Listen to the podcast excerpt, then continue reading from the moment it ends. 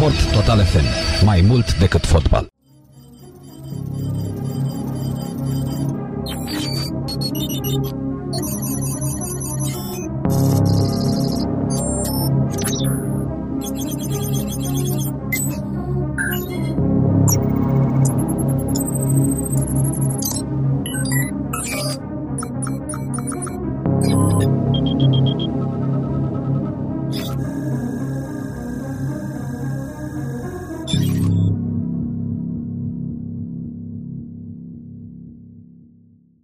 Generația Smart cu Cosmina Ioniță la Sport Total FM.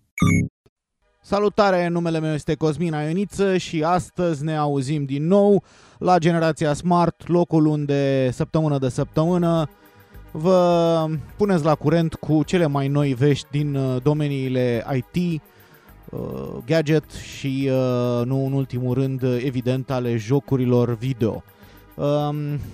Um, Săptămâna asta, bineînțeles, uh, lucrurile s-au desfășurat așa, ca să spunem, cu, cu frâna de mână oarecum trasă, pentru că vrem sau nu vrem, ne apropiem de sfârșitul anului, de sărbătorile de iarnă și uh, în ciuda pandemiei globale de COVID-19 care în continuare ne blochează anumite activități, uh, lumea trece totuși în dispoziția asta de de sărbătoare și uh, cel puțin momentan uh, lasă munca și lucrurile serioase deoparte, evident urmând să se întoarcă cu forțe noi uh, în 2021, sperăm noi cu mult mai puține cazuri de coronavirus și cu mult, mult mai multe libertăți.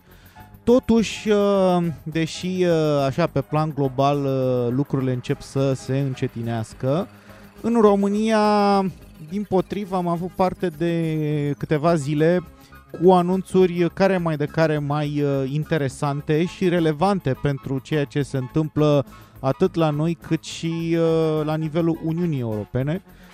Și uh, nu pot să încep altfel emisiunea fără să amintesc faptul că Bucureștiul, pentru cei care încă nu știu, capitala României, va găzdui Centrul European pentru Securitate Cibernetică.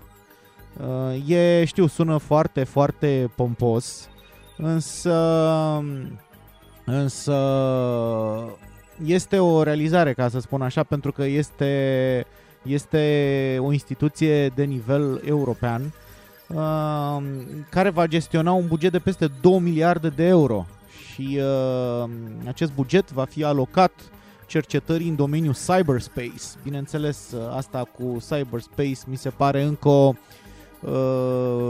exprimare așa pompoasă, poți să zici pe românește spațiu cibernetic, mai degrabă un soi de mediu digital, cred că s-ar potrivi mai bine, mai exact dezvoltarea rețelelor 5G în condițiile asigurării securității cibernetice a acestora și a respectării uh, regulilor și abordărilor coordonate la nivelul Uniunii Europene.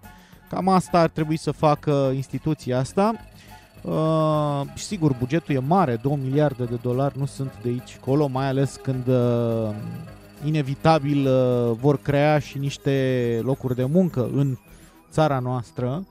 M-a amuzat așa un pic uh, declarația comisarului european uh, Thierry Breton, uh, care a atras atenția că sediul Centrului European uh, privind securitatea cibernetică, această instituție ce urmează să deschidă la București, să activeze la București, ar trebui să fie localizat într-o țară care prezintă siguranță din punct de vedere cibernetic și al conectivității, inclusiv în ceea ce privește securitatea rețelelor 5G. Uh, mă amuză oarecum chestia asta pentru că s-a plecat de la, s-au plecat de la premisele astea și totuși s-a ajuns, uh, s-a ajuns uh, ca într-o competiție în care au uh, activat și alte țări importante Uh, să se atribuie totuși uh, privilegiul ăsta României. Dacă nu mă înșel, uh, am concurat împotriva mai multor, mai multor capitale europene din Belgia, Germania, Lituania, Luxemburg, Polonia și Spania. Și totuși a fost, ales, a fost aleasă România pentru treaba asta. Nu zic aici că, vai de mine, uh, țara noastră nu ar prezenta securitate din punctul ăsta de vedere și așa mai departe. Însă stau și mă gândesc că și în domeniul ăsta ar trebui totuși să existe o proporționalitate directă cu ceea ce se întâmplă în alte domenii de activitate din România, care să-mi fie scuzat comparativ cu țările mai devreme enumerate, nu știu, uh, nu prezintă cine știe ce securitate. Uh, e adevărat, avem, uh, avem parte de o țară destul de dezvoltată pe partea asta a infrastructurii IT, comparativ cu, cu altele, însă la fel de uh, puțin dezvoltată când vine vorba de implementarea acestei infrastructuri în ceea ce privește instituțiile de stat. Am discutat aici uh, de nenumărate ori, de exemplu, despre, despre poșta română, care din multe puncte de vedere pare blocată în uh, secole de mult apuse, despre căile ferate române la fel, care abia în anul 2021 vor avea și ei posibilitatea să cumperi uh, un bilet electronic direct din tren și, mă rog, multe exemple de genul ăsta. Asta spun că poate pot fi considerat, uh, nu știu, nepatriot sau ceva, dar mi se pare așa un pas oarecum pripit. Uh, poate nu să atribui Românii uh, sarcina asta, dar să o numește așa o țară sigură din punct de vedere cibernetic.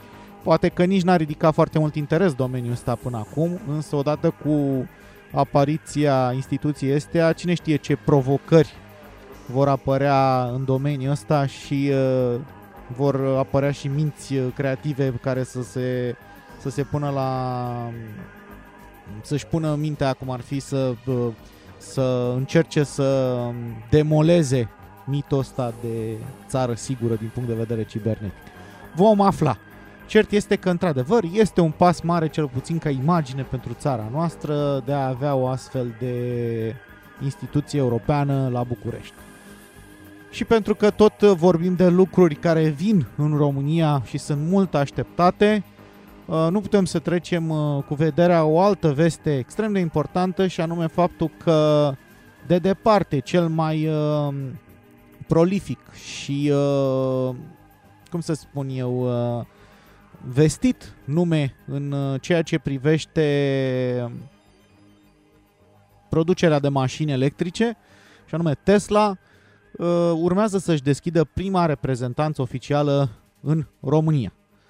Uh, de altfel, s-au făcut niște anunțuri în sensul ăsta, s-au deschis și niște posturi devin disponibile și se fac angajări pentru ele, se recrutează pentru...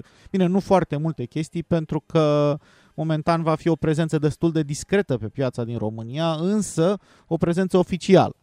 Și uh, conform celor de la Profit.ro, gigantul american Tesla urmează să-și deschidă un showroom și un service oficial în România, intrând astfel pe piața locală.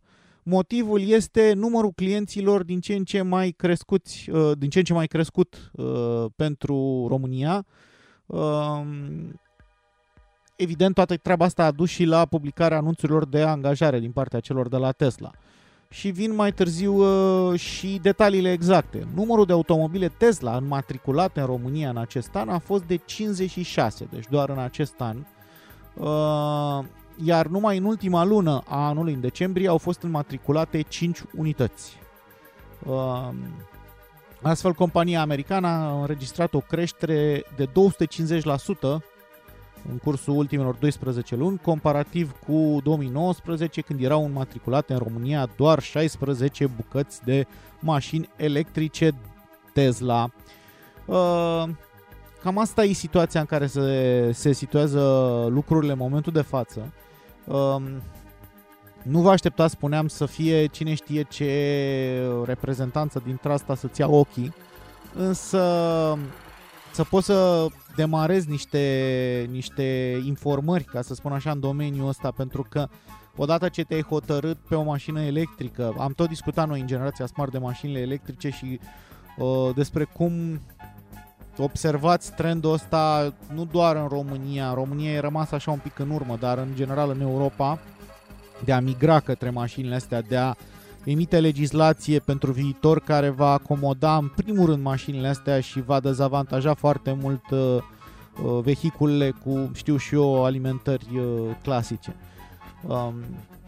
Um, Ei bine, în momentul în care te hotărăști pe o mașină electrică și ajungi uh, să te documentezi în privința unui Tesla, care, după cum spuneam, uh, pare așa cireașa de pe tort în domeniul ăsta, uh, evident că ai avea nevoie și de o sursă oficială în care să te poți să te duci să te uiți, eventual să pui niște întrebări, iar lucrurile astea până acum cel puțin le puteai face din auzite sau de pe internet.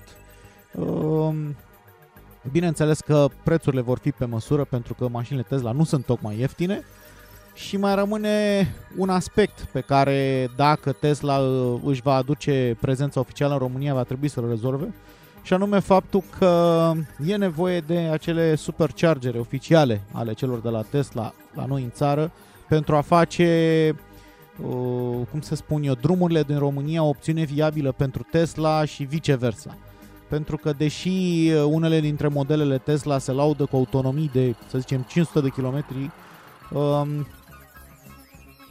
în România se știe că infrastructura rutieră este slabă, uh, faci foarte multă vreme dintr-un loc într-altul, mm, adică pierzi, să știe clar că pierzi dacă vrei să ieși din România pe la granița de vest, uh, pierzi o zi, plecând din București vorbesc, că pierzi o zi întreagă doar pe drumul până la graniță și probabil că după aia poți să faci cam toată Europa în următoarea zi pentru că de acolo, de la granița cu Ungaria încolo, ai autostrăzile necesare. Uh, consumi aiurea, uh, iar uh, pentru, pentru un autoturism precum Tesla ai nevoie de aceste încărcătoare rapide pentru a putea reîncărca bateria, să zic, într-un timp uh, într-un timp acceptabil, jumătate de oră, 40 de minute și apoi să-ți continui călătoria mai departe, dacă ai un drum mai lung de făcut. În caz contrar, da, ai putea să o alimentezi și de la o sursă de energie, ca să spun așa, tradițională, dar uh, va dura mult, mult mai mult și nu poți să... va trebui să-ți uh, planifici călătoriile în așa fel încât să faci 500 de kilometri, bine, asta în caz ideal, după care te oprești, te cazezi undeva, bagi mașina la priză, te trezești dimineața, mai faci 500 de kilometri și tot așa până ajungi unde ai nevoie să ajungi. Uh, deci uh, dacă Tesla vine oficial în România, va trebui să rezolve și problema aceasta. Ok, astea fiind spuse, să luăm o primă pauză de muzică și ne reîntoarcem uh, apoi cu noi vești despre alte servicii care vin în România, servicii care suferă modificări în România și nu în ultimul rând discutăm despre cum mai stă România în ceea ce privește internetul pe plan mondial. Ne reauzim curând.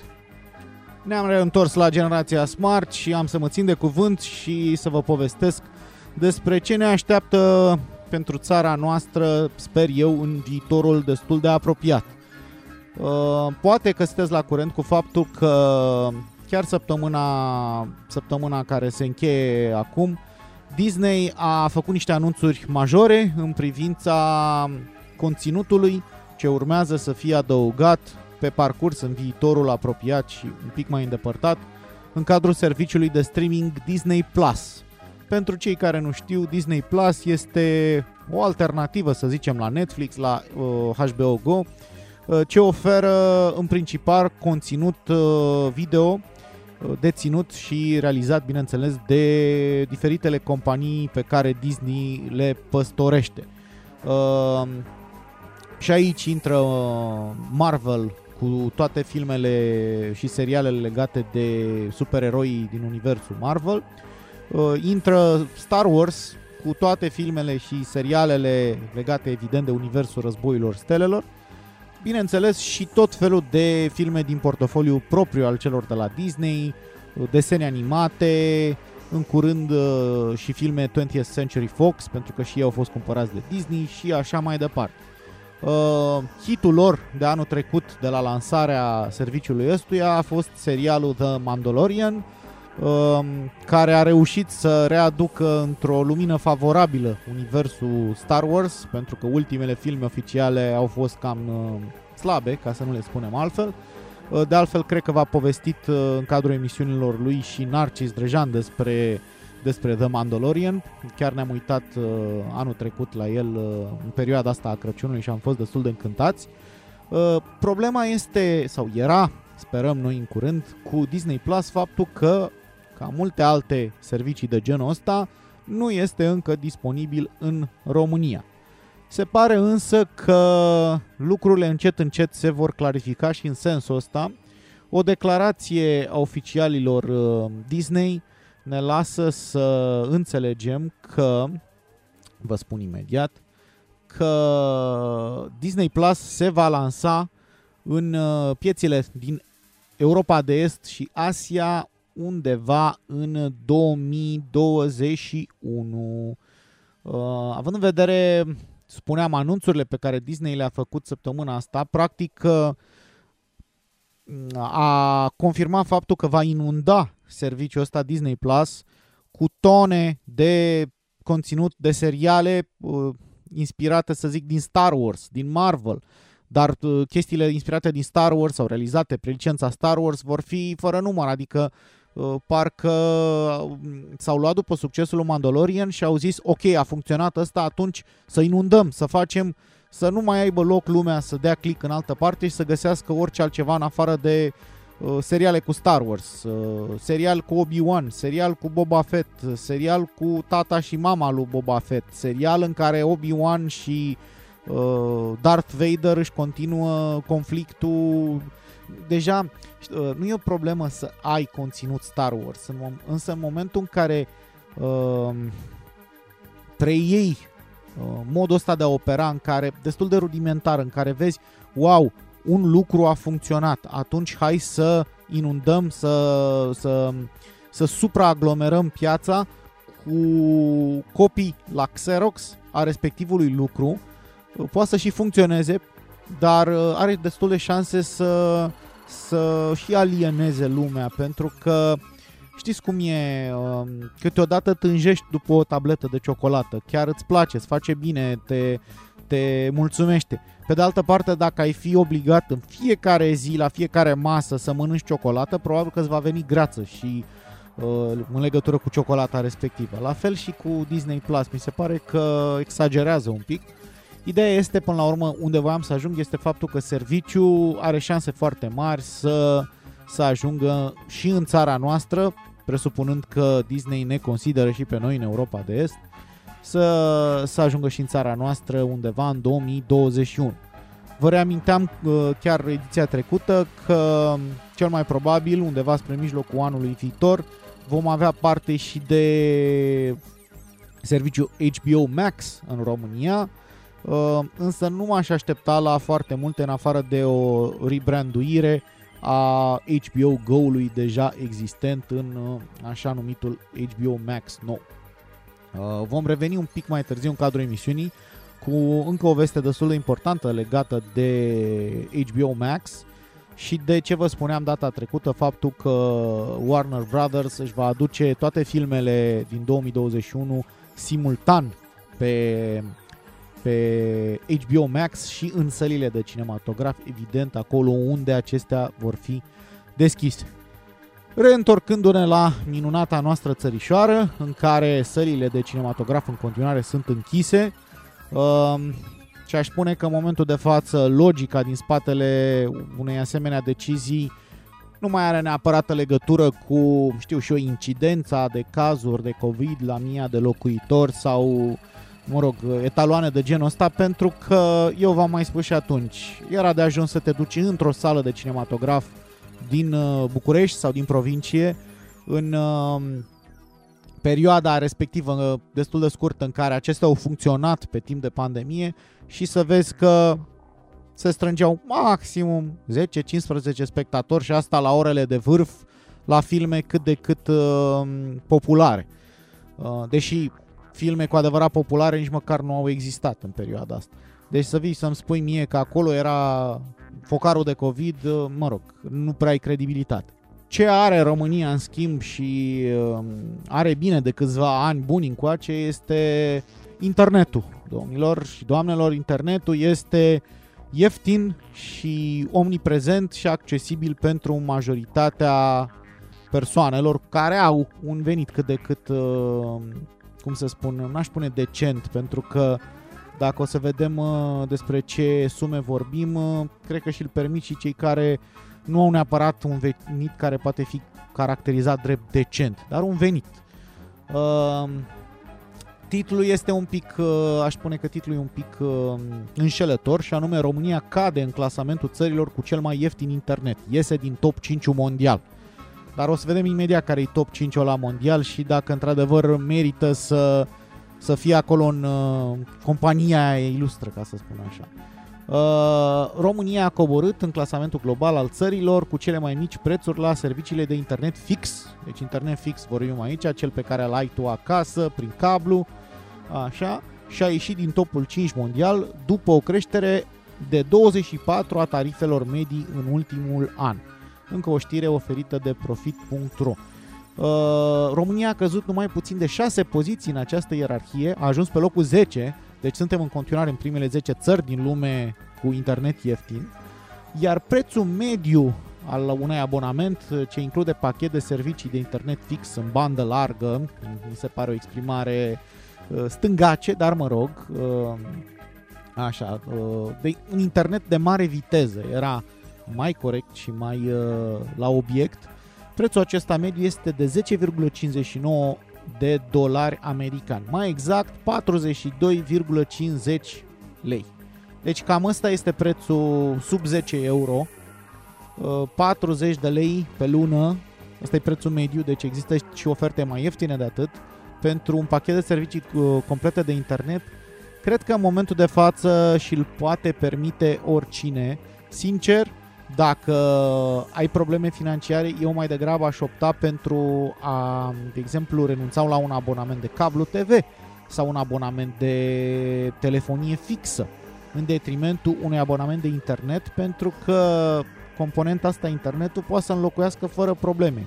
Și cablu TV pentru că poți urmări posturile TV și online sau există servicii de streaming, cum vorbeam mai devreme de Disney Plus, dar există servicii care funcționează în România, precum știu și eu, Netflix, HBO, Amazon Prime și multe altele. Așa. Uh, iar uh, de asta spun, mi se pare prioritar internetul ăsta pentru momentul în care trăim, în detrimentul, să zic, uh, televiziunii clasice sau a sau a telefoniei fixe, care mi se pare din ce în ce mai puțin relevantă pe măsură ce anii trec.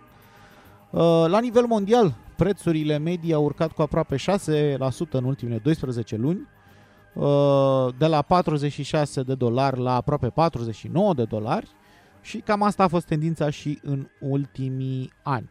Vă spuneam și de topul global. Uh, haideți să vă spun exact cum, uh, cum uh, se situează acest top 10 pe care noi uh, îl încheiem de pe poziția 10 și după cum spuneam, poate nu e așa o mare rușine că nu mai ești în primele 5 țări din lume, pentru că primele 5 țări din lume cu cel mai ieftin internet fix sunt Ucraina, unde costul mediu per abonament lunar este de aproape 6 dolari jumătate.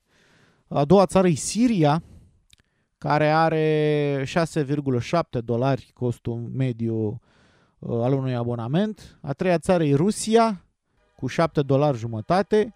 A, țară, a patra țară este Bhutan, cu 8,7 uh, dolari. Iar a cincea țară este Sri Lanka, cu aproape 10 dolari pentru abonament. Uh, într-adevăr, era o, eram într-o companie, cum să zic eu, selectă între aceste țări dar uh, nici locurile de la 6 la 10 nu sunt uh, deloc uh, diferite. Vorbim de Iran pe locul 6, Kazakhstan pe locul 7, știți la de unde e Borat, Kazakhstan is the greatest, așa.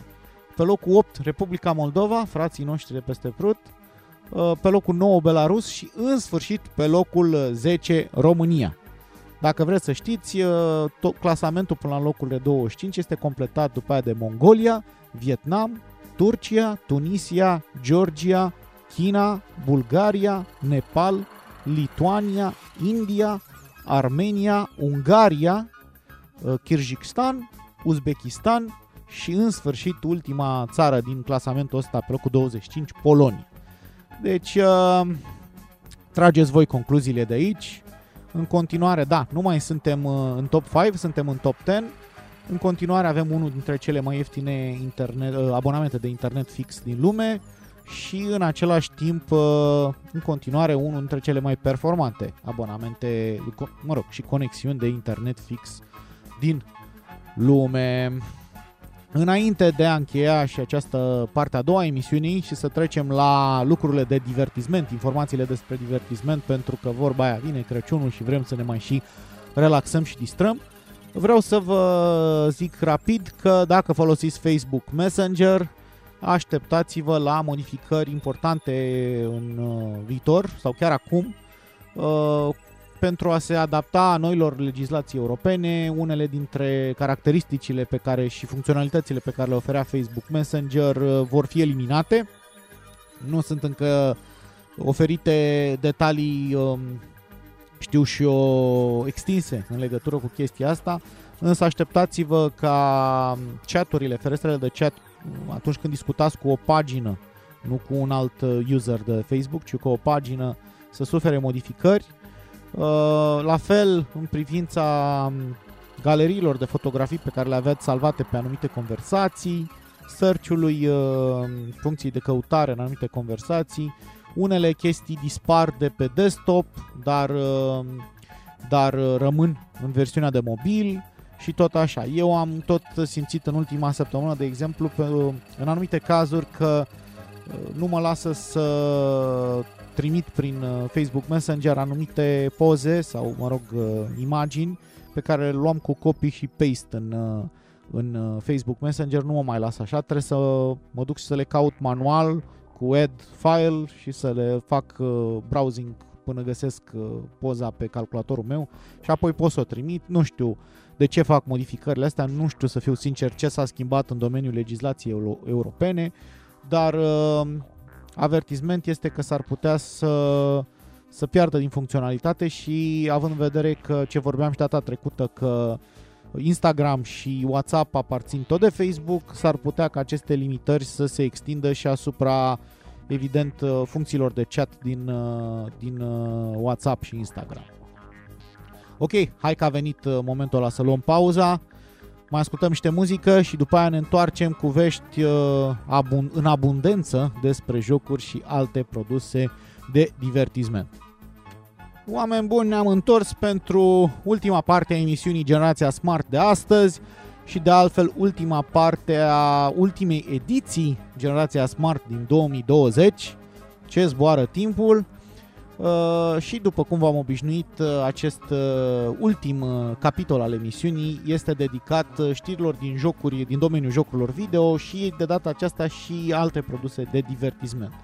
Dar să începem cu jocurile video pentru că la sfârșitul săptămânii trecute a avut loc ceremonia de decernare a premiilor The Game Awards 2020, evident, niște premii care se doresc așa a fi un fel de Oscarurile jocurilor video. Aș spune că încă mai au un pic de credibilitate de câștigat pentru a, pentru a fi pentru a fi luate în considerare la nivelul ăla, dar sunt pe drumul cel bun și am să vă citez aici uh, câștigătorii tuturor categoriilor uh, care au fost uh, luate în calcul la aceste The Game Awards. Uh, jocul anului a ieșit The Last of Us Part 2 de la Sony și Naughty Dog pentru PS4. Cea mai bună regie a unui joc video a ieșit, uh, mă rog, a fost atribuită tot uh, lui The Last of Us Part 2. Uh, cea mai bună poveste dintr-un joc video The Last of Us Part 2. Cea mai bună direcție artistică într-un joc video Ghost of Tsushima de la studioul Sucker Punch din nou Sony, tot pentru PlayStation 4. Premiul pentru cea mai bună coloană sonoră a fost adjudecat de Final Fantasy VII Remake de la Square Enix, încă un joc doar pentru PlayStation 4. Uh, cel mai bun design audio, The Last of Us Part 2, deja observați aici un trend. Uh, cea mai bună prestație a unui actor într-un rol dintr-un joc video, Laura Bailey, în uh, rolul personajului Abby din The Last of Us Part 2. Uh, premiul Games for Impact, un soi de uh, distinție care se acordă unui joc care abordează niște teme importante ale vieții de zi cu zi, este, a fost primit de Tell Me Why de la Don't Know The Entertainment. Uh, cel mai bun uh, joc livrat drept serviciu care continuă um, și în continuare primește conținut nou a fost numit No Man's Sky de la Hello Games Cel mai bun joc independent uh, a fost nominalizat Hades de la Super Giant Games. Cel mai bun joc de mobile Among Us. Uh, cel mai bun uh, suport uh, pentru comunitate din partea producătorilor a mers către Fall Guys. Uh, premiul inovație în ceea ce privește accesibilitatea în jocuri. Aici nu trebuie confuzat uh, cu, uh, știu și eu, uh, inovație în gameplay, ci aici e vorba despre cât, uh, ce progres a făcut în domeniul accesibilității opțiunilor introduse pentru cei cu deficiențe de văz, de auz, uh, defici- știu și eu, impedimente fizice și așa mai departe, modul în care și acești oameni se pot bucura de jocuri și din nou a câștigat The Last of Us Part 2. Uh, Cel mai bun joc VR a fost Half-Life Alex de la Valve. Cel mai bun joc de acțiune Hades din nou. Cel mai bun joc Action Adventure a fost The Last of Us Part 2. Cel mai bun RPG role-playing game a fost Final Fantasy VII Remake. Cel mai bun joc uh, de lupte Mortal Kombat 11 Ultimate. Cel mai bun uh, și potrivit joc pentru familie Animal Crossing New Horizons pentru Nintendo Switch. Cel mai bun simulator Microsoft Flight Simulator. Uh, cel mai bun joc sportiv sau de curse Tony Hawk's Pro Skater 1 plus 2. Cel mai bun joc multiplayer Among Us, din nou. Cel mai bun joc de debut uh, Phasmophobia. Iar următoarele, um, următoarele premii sunt, uh, după părerea mea, mai puțin importante, fiind în principal uh, dedicate uh, echipelor de e-sports sau jocurilor de e-sports și anume, de exemplu, cel mai bun joc de e-sports uh, rămâne League of Legends. Um, cea mai bună echipă G- G2 Esports, tot de League of Legends, uh, iar um, cel mai uh, apreciat eveniment legat de esports este League of Legends World Championship 2020, deci aici vedeți așa o, uh, un, un anumit trend. Uh, cam astea au fost uh, alegerile presei de specialitate, a fost un juriu format din peste 95 de publicații uh, care au ales acești câștigători. Uh, dacă vă interesează mai multe discuții în legătură cu această temă a jocurilor video ale anului, vă așteptăm mâine după amiază la Total Game, alături de Narcis Drejan, după cum v-am uh, obișnuit, uh, să discutăm despre ce jocuri ne-au plăcut nouă anul ăsta, în 2020, și ca de obicei să vă oferim și câteva premii de data aceasta de la prietenii noștri de la Ubisoft România.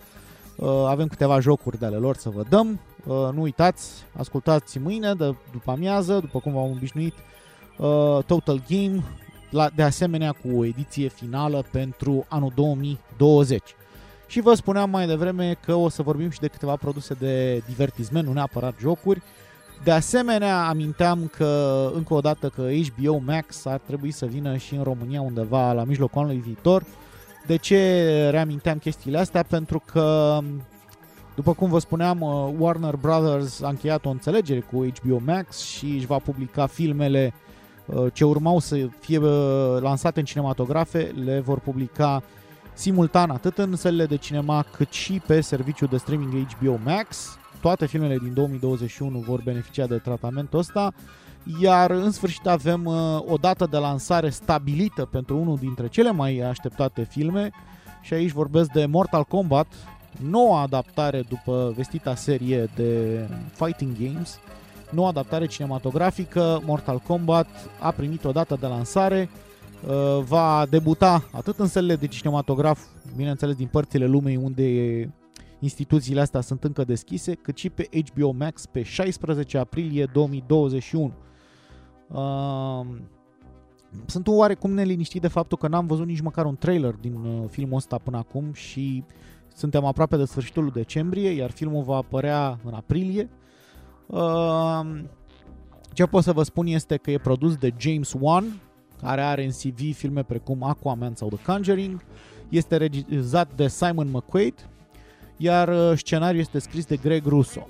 Distribuția filmului Mortal Kombat 9 uh, constă în actorii Jessica McNamee pentru Sonya Blade, Ludi Lin pentru Liu Kang, Hiroyuki Sanada pentru Scorpion, Tanadobu Asano pentru Raiden, McCad Brooks Jax, Josh Lawson Kano Chin Han Shang Tsung, Jota Slim Sub-Zero, Sissy Stringer Melina și Max Huang Kung Lao. Sunt curios dacă Johnny Cage își va face apariția în, în film și cine îl va juca. Uh, nu e prima oară când seria Mortal Kombat cochetează cu marele ecran. Uh, au mai existat două adaptări cinematografice, Mortal Kombat în 1995 și Mortal Kombat Annihilation în 1997. Cel de-al doilea, mai bine uitați de el, a fost groaznic. Uh, dar și un serial TV numit Mortal Kombat Conquest. A avut un singur sezon, undeva prin 1999 și a fost difuzat inclusiv la televiziunile din România. Deci nou film Mortal Kombat vine pe 16 aprilie. Am discutat și la Total Game-ul de săptămâna trecută de Cyberpunk 2077, care e un joc foarte bun pe PC, însă cu foarte multe probleme, aproape de nejucat pe console.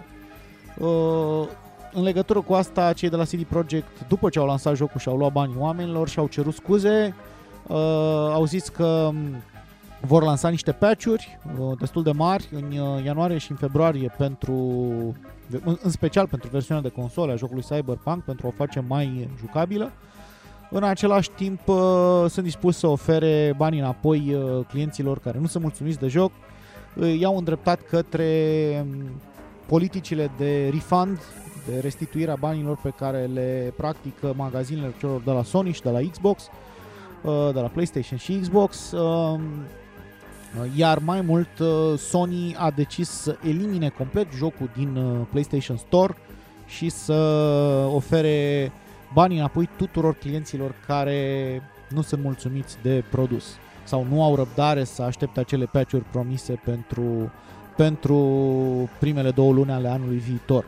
De asemenea, cei care au cumpărat jocul fizic sunt îndemnați să se prezinte la magazinele de unde le-au cumpărat dacă vor să-și primească banii înapoi, iar dacă varianta asta nu funcționează și magazinele nu sunt de acord, uh, cei de la CD Projekt pun uh, la dispoziție o adresă de mail helpmerefund at cdprojectred.com uh, unde puteți trimite plângeri și cei de la CD Projekt vor încerca să intermedieze aceste tratative de refund cu magazinul unde aveți probleme.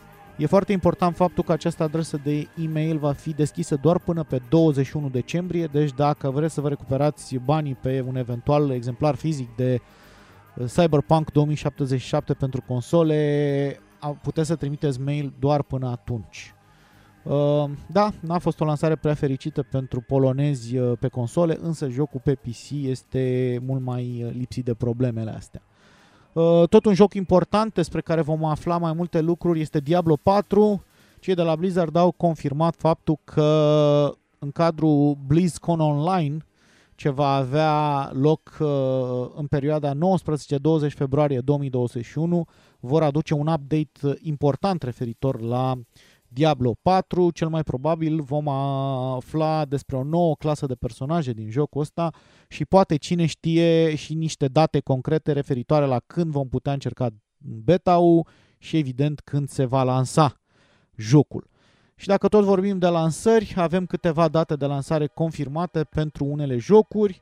Uh, Returnal, titlul exclusiv produs de Housemark Mark pentru PlayStation 5 și publicat de Sony urmează să fie lansat pe 19 martie 2021 în exclusivitate, după cum v-am zis, pentru PlayStation 5. It Takes Two uh, este o nouă aventură cooperativă de la producătorii jocurilor uh, Brothers, A Tale of Two Sons și A Way Out. Uh, va fi evident oarecum în același stil, doi jucători trebuie să coopereze pentru a trece de toate provocările pe care jocul le va pune în față și sunt inspirate din mai multe genuri de, de alte titluri. Uh, așa, uh, jocul acesta se numește It Takes Two, va fi lansat pe 20 mar- 26 martie 2021 pentru PlayStation 4, Xbox One și PC, pe Origin și Steam pe PC la un preț de 40 de euro și va beneficia și de upgrade-uri gratuite pentru versiuni de next gen de PlayStation 5 și Xbox Series X și S. Asta în cazul în care cumpărați versiunea de PS4 și vreți să, mă rog, veți primi upgrade gratuit și pentru cea de PS5 dacă considerați că vreți să faceți un upgrade la consolă și la joc.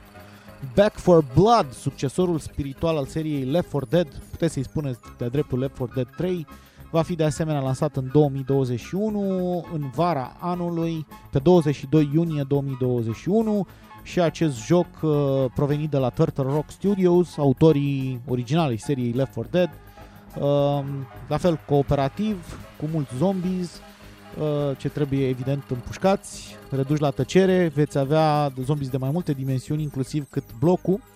Uh, deci jocul apare pe 22 iunie 2021. Uh, la fel pentru Xbox Series X și S, pentru Xbox One, pentru PlayStation 5, pentru PlayStation 4 și pentru PC.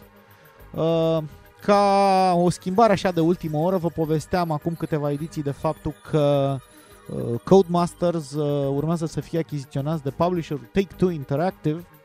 Ei bine, lucrurile s-au schimbat pe ultima sută de metri. Uh, pe fir a intrat Electronic Arts, care a oferit o a pus pe masă o ofertă mai bună pentru Codemasters, în timp ce Take-Two erau disponi- uh, dispuși să plătească în jurul a 900 de milioane de dolari pentru compania britanică. Uh, EA vine și pune pe masă 1,2 miliarde de dolari și se pare că Codemasters uh, se va duce în direcția Electronic Arts. Uh, evident, pentru EA este un pas înainte, pentru că în felul ăsta pun mâna pe licența de Formula 1 pe care o vor putea folosi uh, eventual să-i, uh, să o asocieze brandului EA Sports, așa, dar și pe serii uh, destul de bune cu, cu din domeniul jocurilor cu mașini, curse cu mașini, precum Dirt sau Grid. Uh, cine știe, poate prin expertiza celor de la Codemasters uh, și seria Need for Speed, uh, aflat așa, într-un oarecare cont de umbră în ultimii ani, va putea să evolueze în anii viitori. Înainte să încheiem, vreau să vă spun că au început uh, reducerile de iarnă pe, pe diferite magazine. Uh, De exemplu, pe GOG sunt peste 3300 de jocuri uh, pe GOG.com, Good Old Games, 3300 de jocuri oferite la prețuri promoționale. Intrați și vedeți acolo despre ce e vorba. Sunt uh, foarte multe jocuri foarte ieftine, unele mai noi, altele clasice, mai vechi. De asemenea, pentru timp limitat, cred că doar weekendul ăsta și după aia expiră um, oferta, este și un joc gratuit oferit cu ocazia asta, Prison Architect. Dacă vă duceți acum și îl revendicați, trebuie să vă înscrieți pe newsletterul celor de la GOG și dacă sunteți de acord cu treaba asta, primiți jocul gratuit. Dacă îl revendicați acum, îl veți avea uh, pentru totdeauna, uh, însă îl puteți revendica doar uh, pentru încă, știu și eu, încă vreo 30 de ore sau ceva de genul ăsta. Uh, de asemenea, au început reducerile de iarnă pe Epic Game Store, cel mai probabil vor începe, vor începe și pe Steam în curând. Uh, din nou reduceri până la 75 de la 75% din prețurile inițiale, uh, aceleași cupoane de 10 euro pentru achizițiile mai mari, pe care după aia le puteți folosi pentru a obține reduceri. Uh, și foarte, foarte important faptul că începând uh, de, a- de ieri seară, mă rog, astăzi este încă valabil, uh, în fiecare seară la ora 6 se va schimba. Uh, sunt oferite până la sfârșitul anului, sunt oferite jocuri gratuite în fiecare zi, cât un joc diferit în fiecare zi. Astăzi până la ora 6 încă puteți să luați Cities Skylines gratuit, îl adăugați în cont și acesta vă va rămâne pentru totdeauna în cont. Și uh, așa, va, așa va, se va întâmpla în fiecare zi până la sfârșitul anului. Veți primi câte un joc uh, surpriză. Uh, numele lui va fi dezvăluit în fiecare zi la 6 seara pe care evident uh, îl veți putea revendica în mod gratuit. Acestea fiind spuse, uh, vă reamintesc că mâine ne întâlnim după amiază la Total Game cu Narcis Drejan pentru a discuta despre care au fost jocurile anului uh, 2020 în opinia noastră. Uh, și vreau să vă mulțumesc pentru faptul că ați fost alături de Generația Smart pentru un an întreg. Aceasta a fost ultima ediție a emisiunii pe 2020. Ne auzim uh, din nou în 2021 cu forțe proaspete și cine știe poate și cu mult mai multe posibilități de a ne exprima în ceea ce privește uh, lipsa sau lipsa sau dispariția progresivă a acestor restricții care ne-au marcat ultimele luni din viață. Uh, Ca de obicei, vă urez multă, multă sănătate și uh, să aveți parte alături de cei dragi de sărbători cât mai fericite. La revedere! Generația Smart cu Cosmina Ioniță la Sport Total FM. Sport Total FM. Mai mult decât fotbal.